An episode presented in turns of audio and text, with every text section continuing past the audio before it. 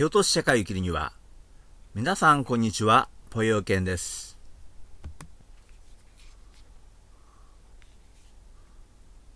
えー、いよいよですね、えー、お盆に差し掛かってえー、まいりまして、えー、まあ、私もですね、え今日墓参りに行ってきました。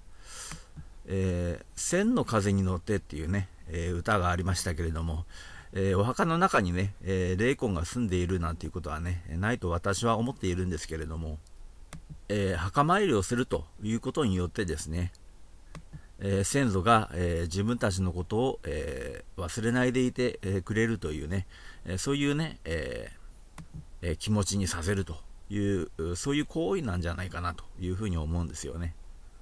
で、まあ、墓参り行ったから、まあ、厄払いになるとかなんとかっていうような、そういうような考え方の人がいるかもしれませんけれども、えー、墓参りイコール厄払いじゃないと思うんですね。墓参りイコールあくまでも供養でありまして、えー、供養されることによってですね、えー、供養された先祖の霊がですね、え供養してくれた子孫に対して、えまあ、何らかのですね、え報いを、えしたいなとまあ、報いっていうのは悪い報いじゃないですよ。あの、良い報いをしたいなというふうに思うものではないかなというふうに思っております。まあ私は今日はね、あの、まあ親類で、えー、行ったんですけれども、まあ、思うんですけども、あれ、お墓参りってなんか一人で行った方がいいような気がしますね。えーえー、その方がですね、あの、気持ちが入るっていうかね、え、そういうような気がいたしました。え、それでですね、えーえー、話がね、いきなりあの政治の話にね、スパンと切り替わりますけれども、えー、石破茂がですね、えー、自民党の総裁選に、え、立候補を表明しましたよね。え、ですから、まあ、構造としてはですね、ええー、安倍、えー、安倍晋三対石破茂という構造なんですけれども、まあ、あの、えー、安倍さんのですね、え金と脅しの戦略によってですね、えほとんどもう自民党の議員の大半がですね、え安倍さん寄りになっちゃっているという状況から見るにですね、えもう戦う前からまあ決まっているっていうような感じがいたしますけれども、まあ実際そうなんでしょうけれども、まあ、ここはまあ、推移を見守るしかないなと。まあ、今のところはまあ、何にも言えませんよね。えそれよりかは、まあ、あの野党の方を しっかりせよというですね、え何度も、あの、えー、いろんな人がですね、え口から出してきた言葉がですね、え私の口からもやっぱり出てきてしまいますよね。あの結局あの立憲民主党のですね、えー、支持率、最初はすごい良かったんだけども、どんどんどんどん落ちている、えー、その理由っていうのが、結局立憲主義しか言わないからなんですよ、枝野さんがですね。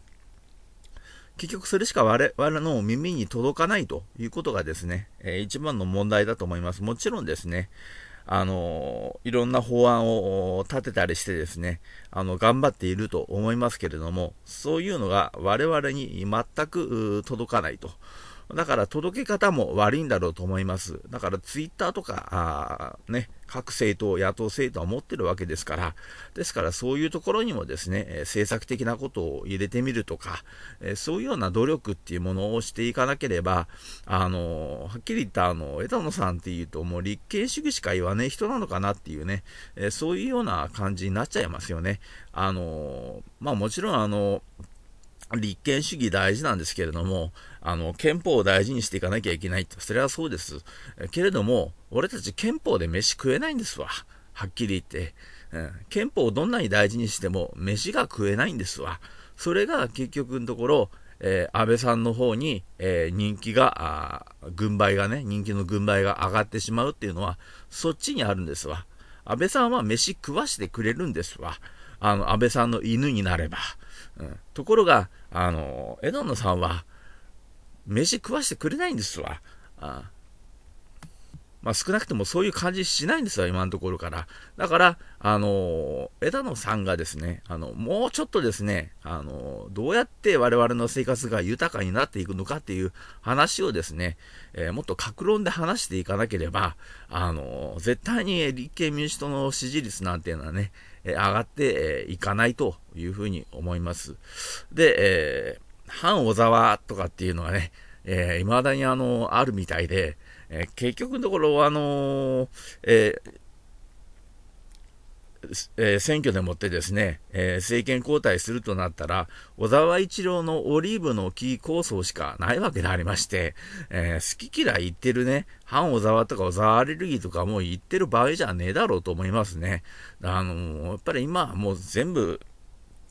一塊になってですね、あの戦っていかなければ、あの、本当にいけない時代だと思って、まあ、まあ、そういう方向性では、今の、えー、野党は、あの、少しずつ動いてるんですけれども、あの、未だにですね、反大沢とかなんとかって言ってる連中がいることがですね、あの、ちょっとですね、あの、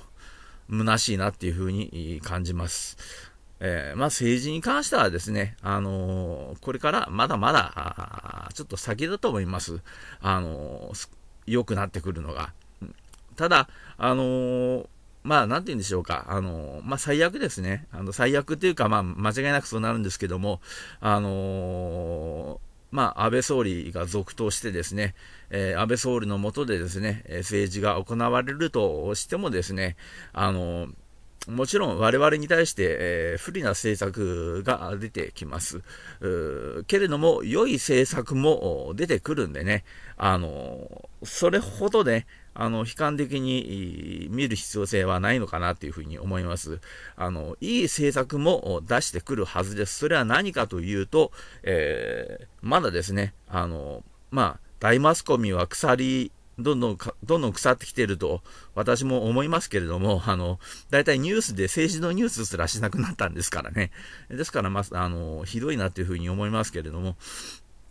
えー、それでも、あの、やっぱり、あの、叩かれますからね。あの、大小のマスコミに。ですから、あの、それなりの政策を立てなければ、やられてしまいますんで、あの、少しは働いてくれるというふうに思いますんで、あんまり悲観しない方がですね、え、精神衛生上よろしいかなというふうに思います。まあ、あのー、テレビのね、あのー、民放のあの普通のニュース見ててもなかなかニュースえー、で政治って扱わないんだけども、あのニュースバードっていうね、あの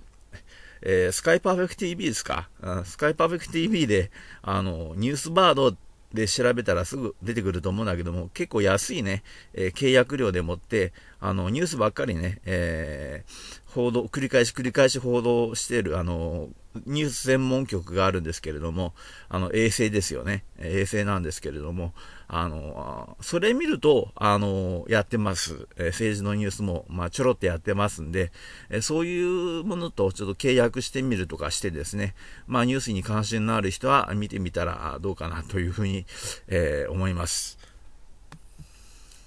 えそれで、えー、そうですね、今日何の話しようかなと思ったんだけれども、あの、結局私のですね、あのこれを聞いていただいてる、えー、リスナーさんっていうのはですね、あの、多分普通のリスナーさんじゃないだろうなって、失礼ですよね。えー、失礼ながら、あの思うんだけども、多分普通の感覚の人は私の、えこのポッドキャストを聞いていないと。うん、聞いていらっしゃらないだろうなというふうに、えー、思います。えー、おそらく、えー、聞いているのはですね、あの、おそらく、かなり、えー、絶望されている方だと思うんですね。あの、人生そのものに絶望している、社会に失望している、えー、宗教とかにも、えー、ちょっと手がかりを求めたけれども、えー、その手がかりを求めて手を伸ばした宗教にも裏切られたみたいな、ね、それそういうようなパターンの、えー、方がですね、え、おそらく聞いてくださってるんじゃないかなというふうに、え、思うんでですね、え、ちょっと、やっぱりですね、え私のその、えーまあそういうリスナーさんに向けてのですね、あの、独特の話をしていこうかなっていうふうに思うんですよ。で、独特の話ってなると、どういう話するかっていうと、やっぱりね、あの、宗教的な話になってしまうっていう。やっぱり、あの、まあ、スピリチュアルみたいな話はね、あの、スピリチュアルって言葉がね、あんまり好きじゃないもんでね、あの、ちょっとあの、例のね、あの、大柄の人の、あの、あの人の、あの、えイメージがね、えちょっと強すぎて、スピリチュアルっていう言葉がちょっとあれなんで、あの使いたくないんですけれども、ちょっとそういう霊的なね、えそういうちょっと宗教的なあ話、あと、ああるいはあの仏教的な話、えそういう角度からのですね、え話をね、えしてみたいなというふうに、え思うわけです。で、えこういう話っていうのは、え根拠あるのかっていうふうになっちゃうと根拠はないです。はっきり言ってないです。で、えーまあよくあの、量子理論的にあの、魂の存在が、えー、証明できるんじゃねえかなとかなとかっていうのはあるけれども、あのー、そんなのあの、本当に完全に証明できるのなんていうのはもう、えー、何百年先かわからない話なんでね、えそんなことを、あの気にしてられません。え根拠があるとか科学的証明ができるとか、そんなことを気にしてたら、俺たち死んじゃいますんでね。ねですから、え根拠はない、なくてもいいと。いうような、え、感覚の人だけですね、あの、私のですね、話に、え、耳を傾けていただきたいんです。根拠はないですから。で、根拠がないから何度も何度も繰り返すんです。で、何度も、根拠がないからこそ何度も何度も同じ話を繰り返し、何度も何度も同じ話を聞いて、で、自分の中に、えー、すり込んでいくんですよ。で、自分の中にすり込んでいって、で、それを実践するとですよ、根拠がなくっても、根拠がなくっても、自分の中の何らかの力になっていく。これが宗教だと思うんですね。だから力が生まれるから宗教なわけであって、根拠があろうがなかろうが、そこに力が生み出されなければしょうがないんです。根拠がなくても、そこに力が、生きる力がそこに生まれれば、それで十分だというふうに、えー、思うんですよね。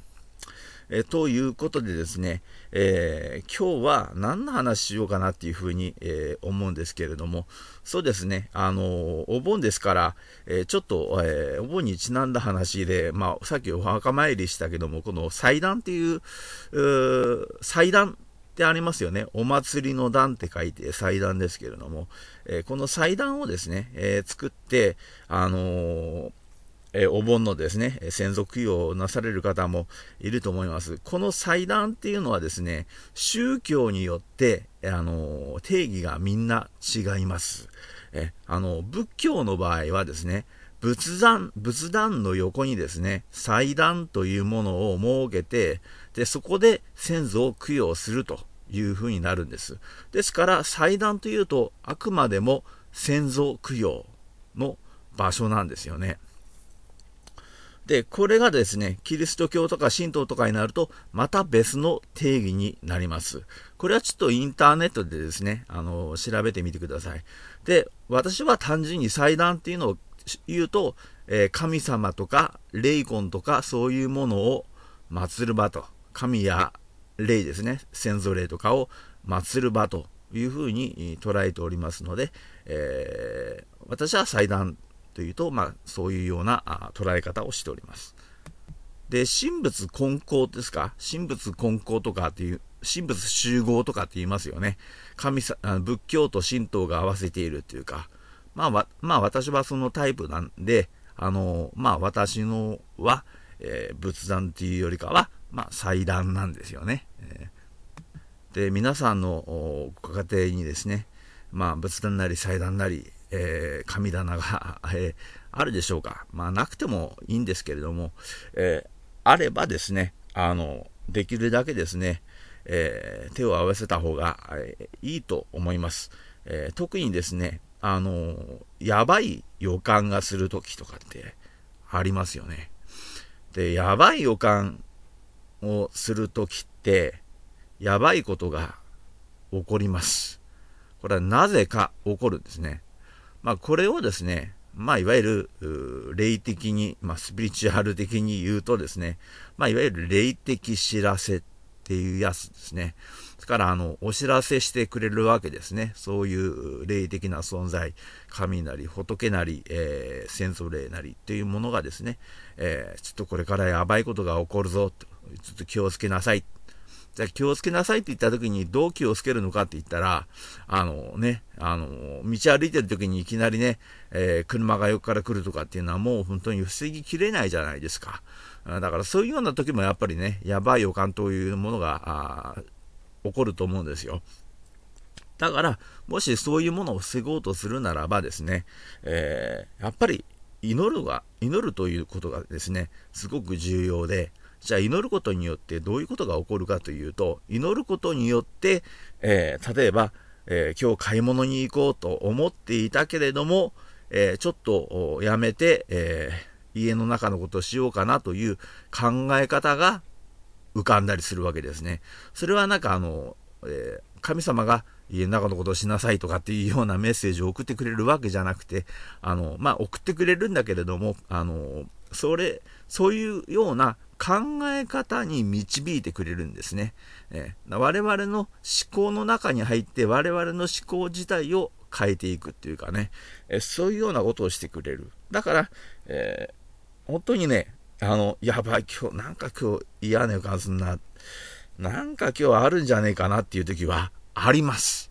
うん。あるから、えー、だから、あの、そういう時にはですね、えー、まあ、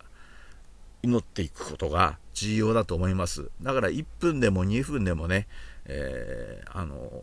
どういう場所でも構いません。あの、心の中だけでも構いませんので、あの、やっぱり祈っていく。うん。ね、あの、南無完全音菩薩でも何でも構いませんので、とにかく、あの、自分がですね、そういう辛抱する神なり仏なりに対して、まあ、とにかく、えー、祈っていくっていうことを、えー、やることによってですね、その危機を回避する、えー、ことが、え可能なんじゃないかなというふうに、えまあ、思うわけであります。断言はできないんです。なぜならば根拠がないからなんですね。ただ宗教的には断言できます。あとですね、あの、ストップさせることもできると僕は、えー、経験から思います。あの嫌なことが起きた時に、まあ、嫌な予感が起きた時に、その嫌なことが起こらないようにストップさせることも可能だと思うんです。あのー、絶対に起きないと。今日は嫌なことは絶対に起きないんだというふうに心の中で確信して、ぐっと一種のその嫌な予感に対して嫌な予感に対して負担をするっていうか、そういう、なんていうか、悪い気みたいなものに対して、悪い気ですね。うん。あの、悪い気というものに対して、一種の蓋をビタってして、もう、あの、そっちの方向性に行かないようにしちゃう。意思でコントロールするっていうかね。えそういうことをすることも可能だと思うんですがですね、あの、何度も、あの、繰り返し繰り返し言っているように、えー、人生というのはですね、あの苦しむために人間はこの世の中に生まれてきているわけです。えー、それはなぜかというと、やはりこれカルマ論なんですね。人間にあるあの業というものですね。でこれをいわゆる苦しむことによって浄化していくと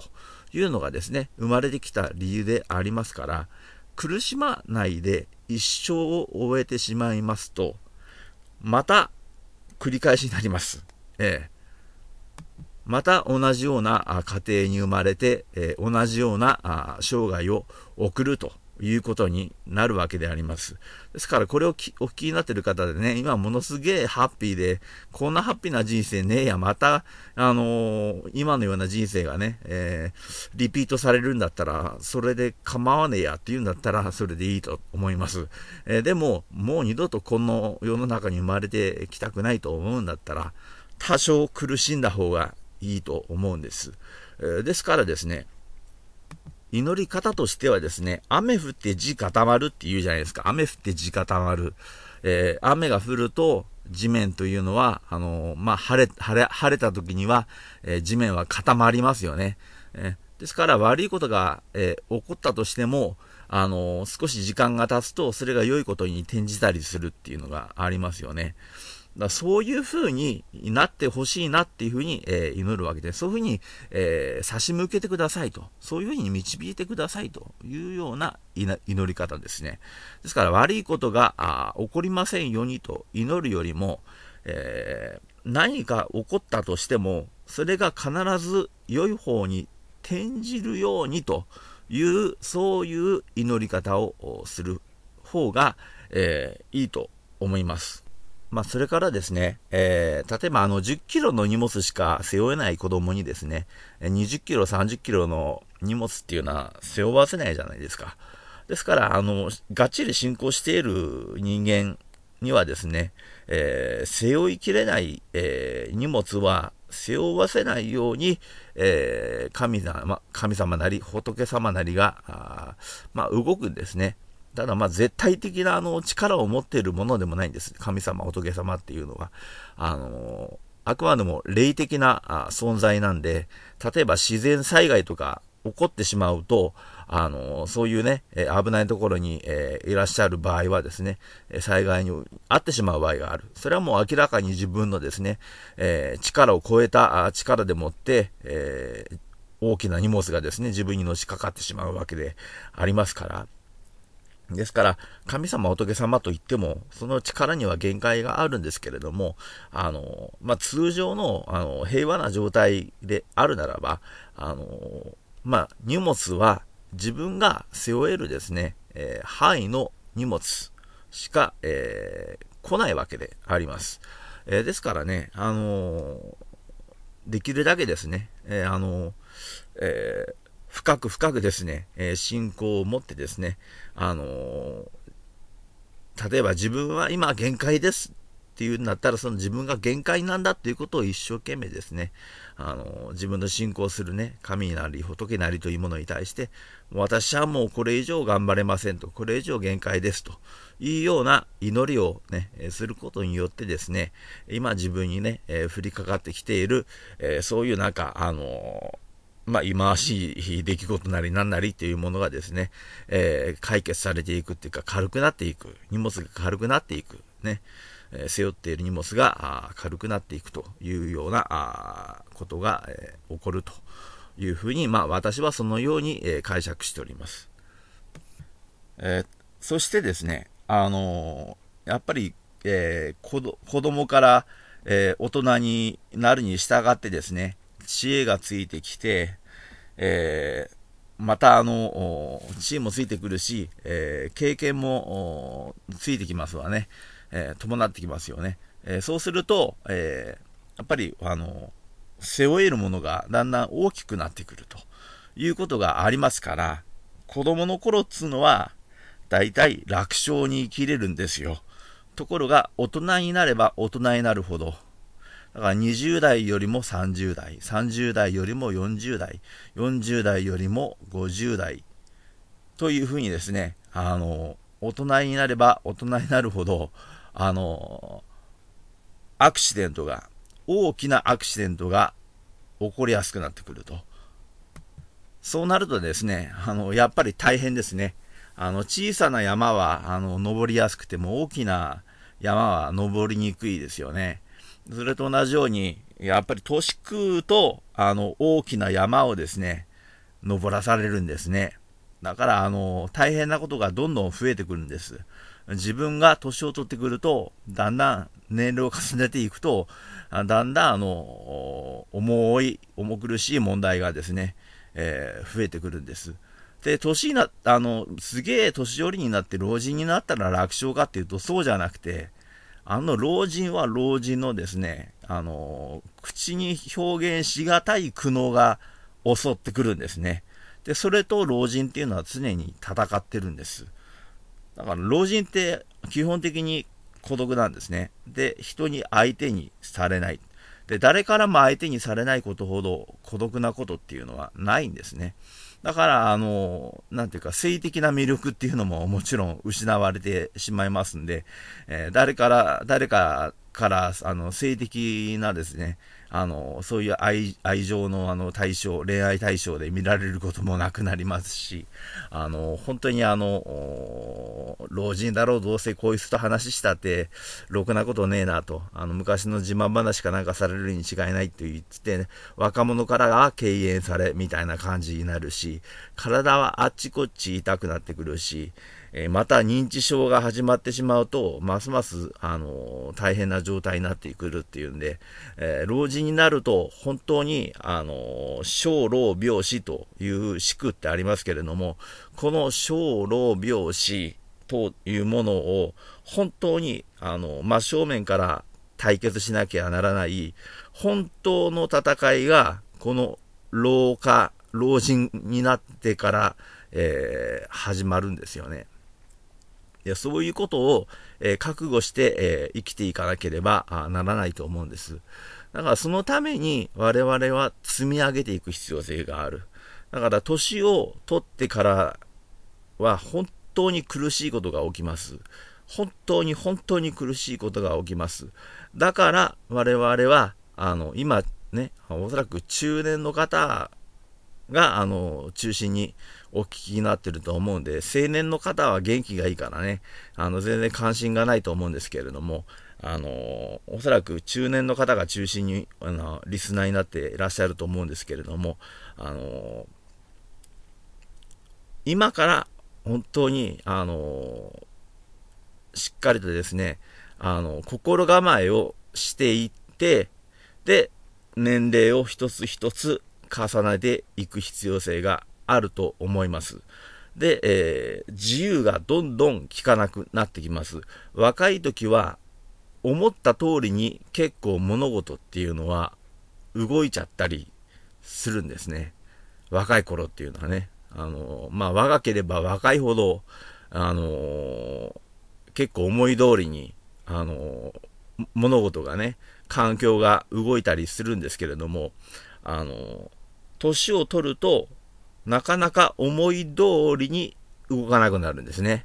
えー、これは、なんていうかな、あの、偶不徳苦っていうふうに仏教で言うじゃないですか。あの、求めても得られない苦しみっていうか。だからこうなってほしいなと願ったことがなかなか叶わないっていうか。えー、そういうふうにだんだんだんだん、えー、年を取るごとになってくるっていうか。うん、でも、自分の思い通りにならないことを我慢すると。そういう苦悩ですよね。思い通りにならないことを我慢するという苦悩に耐えることによってカルマが召していくんですよ。うん、だから、あの、若い時は、あの、例えば何とかっていうカバンを買いたいなとか あ、そういう気持ちになったら、なんか、あの、買ってしまったり、えー、しますわね。えところが、だんだん、えー、ね、えー、年食ってくると、そういう自由も効かなくなってきたり、カバンがちょっとあんまりいいタイトル、あの、いい、あの、え例ではなかったかもしれないけれども、えとにかくあの、何かをやろうとしても、それができなかったり、え人に邪魔されたり、えとにかく考えている通りにいかない。で、いかなくて苦しい。その苦しいというところを受け入れることによって、カルマは消えていくんだというふうにですね、えー、捉えるとですね、あのまあ、なんとか乗り越えていけるもんじゃないかなっていうふうにね、えー、思います。えー、話ちょっと変えますけれどもね、あの、ちょっとね、えー、アマゾンプライムですか、えー、そうするとインターネットでですね、あのまあ、いろいろとたくさん映画とかドラマとか見れるんですけども、あのー、韓国映画のね、国村というね、えー、映画を、えー、それで見たんですけれども、あのー、日本人がですね、まあ、ある日本人が、えー、まあ、国村さんっていう 日本の俳優さんですけども、えその人が、まあ、え韓国のある村に、えまあ、行くんですね。で、えー、で、そこにまあ、住み着くわけなんですね。で、そこから、あの、いろんなもん、あの、殺人事件、うん、あの、まあ、家族同士で、あまあ、家族を殺したりして、そういう凄惨な事件が、あの、どんどんどんどん起こってきてですね、で、まあ、結論を言えばですね、あの、その、えー、日本人、ですね、引っ越してきた日本人、まあ、国村さんですね、えこの人が悪魔だったと。いう、そういうような話で、完全なる反日映画を 見せられてしまって、まあ、非常にあの、風愉快で具合悪くなってしまったんですけれども、えー、韓国映画っていうのは、あの、韓国人しか出ないような、あの、映画だったらなんか結構面白いのがあるみたいなんですけれども、あの、日本人が登場するともう完全なる反日映画になっちゃって全然面白くないですよね。で、まあ、そこでまあ、登場してきた、まあ、最後にあの、あの、まあ、国村さんって俳優が、まあ、悪魔に化けるんですけれどもね、あの、まあ、正体を見せるっていうかね、で、その、まあ、悪魔っていうもんなんだけれども、あの、まあ、各宗派、各宗教によって、みんな悪魔の、あの、解説って、あの、解釈が違うんだけれども、あの、まあ私が思う悪魔、悪魔像なんですけれども、悪魔はまあ何を食ってるかっていう、悪魔の食料って一体何なんだろうかっていうふうに思った時にですね、生きる希望だと思うんですね。悪魔がですね、飯を食っている時っていうのは、それは人間の生きる希望、生きる活力、これをですね、あの、悪魔は、えー、食事にしていると、私はそのようにですね、えー、思っております。ですから、まあ、あの、うつ病なんていうのは、まさに悪魔にですね、えー、むしゃむしゃと、え生きる希望を奪われてですね、それで、え毎日毎日、こう、死にたい死にたいっていう気持ちになってしまうと。まあこれがあの、うつ病ですけれども、うつ病っていうのはまさに悪魔に取り憑かれている状態であるというふうに、えー、まあ、そういう認識をしております。まあ証明はできませんけれども。じゃあこれを払うにはどうしたらいいかっていうとですね、まああの、なぜか、まあ、やっぱね、あの、腕のいいね、お払いをする人とかね、まあ、いりゃいいんですけども、まあ、何よりも、やっぱり自分でやっぱり祈っていくということがですね、何よりのお払いになるというふうにね、えー、思います。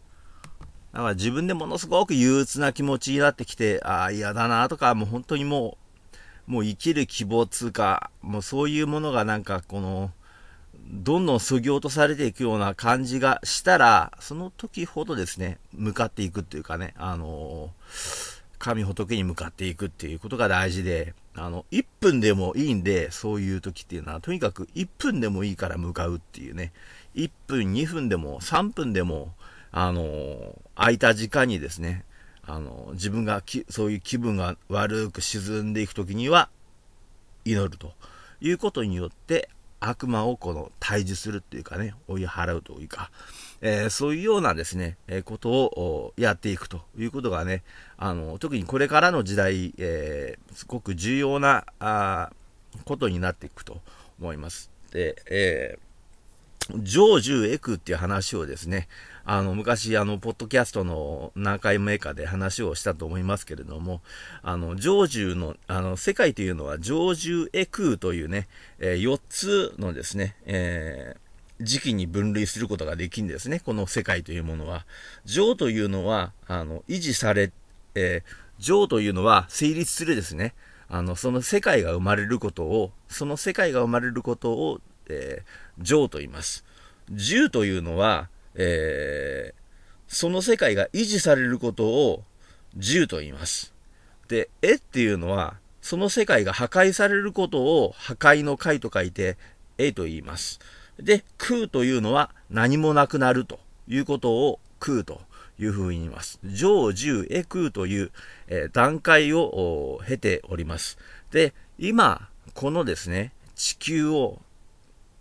私が見ていると、どうも、あの、上重エクの絵の段階に入ってるなっていうふうに思うわけです。ですから、あの、破壊されていっていると。で、この絵の段階にある場合ですね、あの、仏のパワーよりも、あの、悪魔のパワーの方が強いということになっているんで、なっているんでっていうか、あの、証明ができるわけでも何でもなくてですね、まあ、宗教的な一つの立場に過ぎないんですけれども、ですから、あの、悪魔のパワーがすごく強くなってきている。だから、あの、非常に悪いことが起こりやすい。で、社会がどんどんどんどんほあの崩壊していっていく。えー、崩壊して、えー、空という状態になったら、その次にまた上というね、すなわち新しい世界が始まるんですけれども、今はとにかく悪魔の力が強いということを考えますと、今ほどですね、人々が、あの、生きることに対してエネルギーがなくなっていると。生きるエネルギーを、が、えー、まあ、なんていうか、奪われていると。ね。悪魔に奪われているというような、あ時がないんじゃないかなというふうに思うわけですね。ですから、まあ、そこから自分を守るものっていうのは、やっぱり祈るしかないないんだろうなっていうふうに、えー、思います。で、まあ、時間がある時は、まあ、1時間でも、ね、時間のある時は1時間でも 2, 2時間でも、えー、祈っていくと。まあ、これは決して無駄な時間と思わない方がいいと思いますね。えー、どうせあの休みの日なんていうのは大したこと皆さんしないでしょう。うん、あの、してる方もいらっしゃるかもしれませんから、まあ、あの、あれなんですけども、あの、知ってる方は、まあ、それをやってほしいんですけども、まあ、大抵あの、暇で、ゴロゴロ、家でゴロゴロして、まあ、終わっちゃうっていうのが通常だと思うんで、そういう時はやっぱり、あの、祈りの時間に、あの、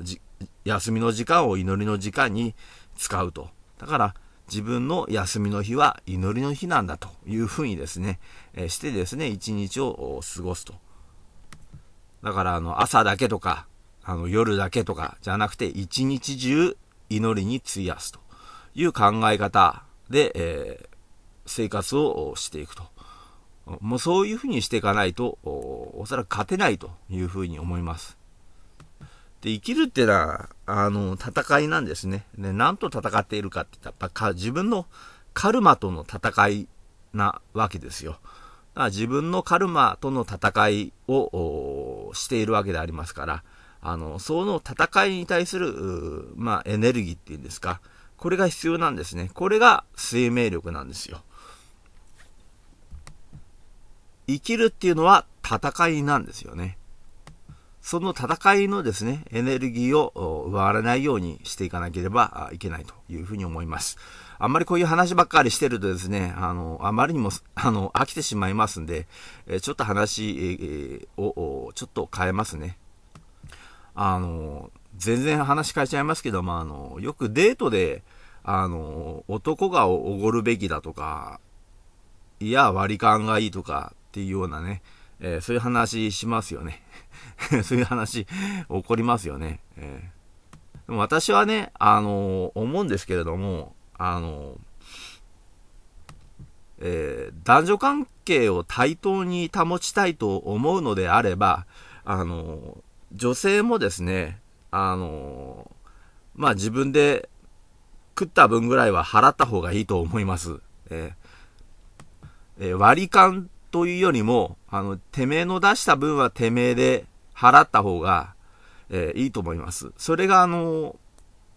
男女の対等なですね、えー、関係性を維持する秘訣だと私は思います。男がおごるべきだという風になっちゃうと、じゃあ、その分返さなきゃいけないでしょ。で、お、お金で返すわけじゃないでしょ男におごらせるっていうんだから、おごらせる、おごってほしいんだから、じゃあなんで返すんですかって。何をもって返すんですかっていう話でしょう。それは何ですか？キスですか？セックスですか？そういう話になっちゃうでしょ。少なくとも相手のね、えー、おごった男はそういうふうに思いますよ。3回デートに誘って3回とも俺の方がおごったんだ。じゃあそろそろキスがいいだろう。そろそろベッドにね、えー、一緒にいてもいたい。もうちょっとね、あのー、ぐちゃぐちゃになっちゃいましたけれども、言いたいことわかりますわね。まあ私がしたかった話はこれだけなんですけれども。まあ女の人、まああの、あれですわね、あの、専業主婦とかね、えー、ありますけれども、あの、あれもやっぱりあれですね、あの、今の時代、やっぱり男に寄生してるっていうような感じになっちゃいますわね。もう専業主婦の時代じゃないと私は思いますね。もうそういう時代はすでに過ぎていて、友稼ぎの時代に入っていると私は思っております。ただね、あのー、結婚すると子供が生まれるでしょ。で、えー、このしんどい時代に子供を産み落とすということは、やっぱりその子供にとっては辛いことだろうというふうに思います。ですからまあ一人でね、生きた方が楽だとか、まあなんとか一人で生きていけるとか、そう思う人はですね、まあなんとか一人で生きた方がいいですよ。うん。まあ自分の血を残さない方がいいと思います。もうちょっとね、あのー、時間が残ってるんで、えー、話しますけれども、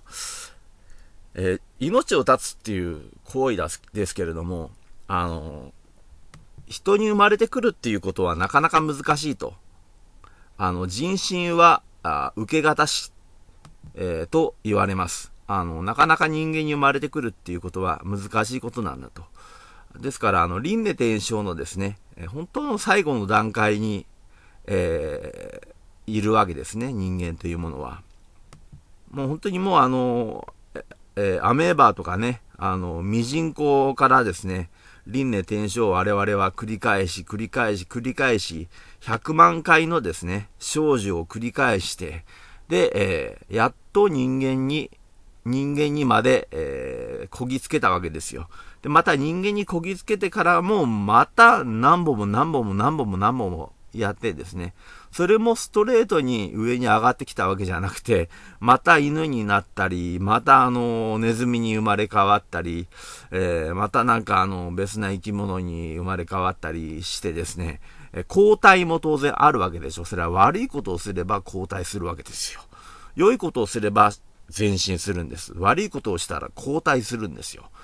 ですから人なんか殺しまったもんだったらもう、本当にもう、あのー、自らやり直さなきゃいけないみたいなことになってですね、えー、そこからまた大変なことになるわけですね。だからそういうことを考えるならば、あのー、この人間という身を与えられてですね、それを自分から放棄してしまうっていうのは、すごくもったいないことだし、すごく怖いことだろうと思います。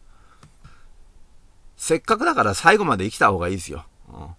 あの、今、長寿社会だからね、あの、本当にあの、長生きさせられてしまうと思うんだけれども、まあ、そうなると、ものすごい大変なね、苦しい思いはすると思うんだけれども、だからあの、老人の自殺ってすごく多いでしょ。うん。でもやっぱり耐えて、あの、忍んで、やっぱり迎えが来るのをなんとか待って、で、なんとか這いつくばって、生きて生きて生きて生きて生きて、それで、その時が来たら、臨終して、で、臨終したらもう全てがわかるんじゃないですか。全てのことがわかるんじゃないですか。えー、魂はね、えー、自分の、え、100万回の輪廻転生を全て記憶しているというふうに言いますからね。えあの、全部、うま、あの、死んで、この身から離れていった時にですね、え初めて全てがわかるんじゃないですかね。まあもしかしたら無になるかもしれないですよ。うん、もちろんそういう可能性だってあるんだから。うん。あの、脳が本体だと。脳こそが本体なんだと。だから脳を失ったらそれは死なんだという考え方もありますからね。えー、そっちのが一般的でしょ。うんえー、ただ、あの、魂の方が、えー、本体なんだと。むしろ体の方は、あの、容器に過ぎない、入れ物に過ぎないという考え方もあるわけですね。で、私はそういう考え方をしているということなんです。で、まあ、苦しみ苦しみって言いましたけれども、苦しみを逆にあの、楽しんでいくっていうやり方も考え方によってはあるわけですよね。えー、例えばまあ借金をしてる人はその借金の苦しみってあるわけだけど、借金の返済が順調になれば、この借金を返済する楽しみみたいなものもあるわけですよね。だからそういう逆転の発想をしながらですね、うまくあの、苦しみも楽しみに変えてしまうと。えー、仕事自体は苦しいかもしれないけれども、なんかベテランになってくるとなんか楽しくなってきたりするじゃないですか。まあ慣れないと本当苦しいですけども、まあベテランになるとなんか楽しくなってきたり。ただまああの、人とやっぱ死に別れたりするとやっぱり本当辛いと思うんでですね。あのまあ今回もですね、西日本の方であの大雨降って、あの、身内の方ね、亡くされたりした方いらっしゃると思うんですけれども、まあ、そういうのはほっと、それはほっとね、あの、耐え難い苦しみだと思います。えー、こういうのをですね、あの、楽しい方にかあの解釈を変えろみたいなことは、まあ、無謀な話なんでね。やっぱり、えー、苦し、ただ苦しむしく、苦しむしかないことも世の中にはあります。ただし、すべてが、すべて時間が解決します。だからそのね、えー、時間が来るのを待ってください。え、そしたらいつしか耐え難い苦痛もですね、消え去れます。え、あと、それからの、え苦しみの原因を、え論理的に、え理解できれば、えその瞬間にカルマが滅して下脱するみたいなことを言う人っているんですよ。それは間違ってると、え断じます。例えば殺人犯がですよ、なぜ自分はあの時殺人を犯してしまったんだろうっていうことを考えて、その理由が分かったとしても、その人の罪は許されません。それと同じことで、苦しみの理由が分かったところで、下脱することはないです。苦しみに耐えて、で、えー、善なる行いをしてですね、えー、初めてカルマを滅することができると。え苦しみはなぜ生じるのかっていうのはもう分かってることなんです。皆さんは。一つはカルマですよ。もう一つは、まあ、仏教用語を使うと演技というふうに言いますけれども、カルマと関係なく害が自分の身に、あの、生じること。例えば自然災害にあったとか、通り魔にあったとか、カルマと無関係にそういう目に遭うこともあります。だから全てのね、悪いことの原因はカルマではないです。えただし、えー、まあ、どんな原因であれ、苦しみに遭えば、その分カルマは滅します。また善を行えばカルマは滅していくんですよ。で、苦しみに耐えるだけじゃなくて、やはり良いことを行っていきましょう。むしろそっちを先に考えましょう。そしたら少しずつあの、楽な生き方ができるようにね、苦しいんだけども、楽に苦しめるというふうに思います。えというわけで今回はこの辺にしたいと思います。それではまた次回。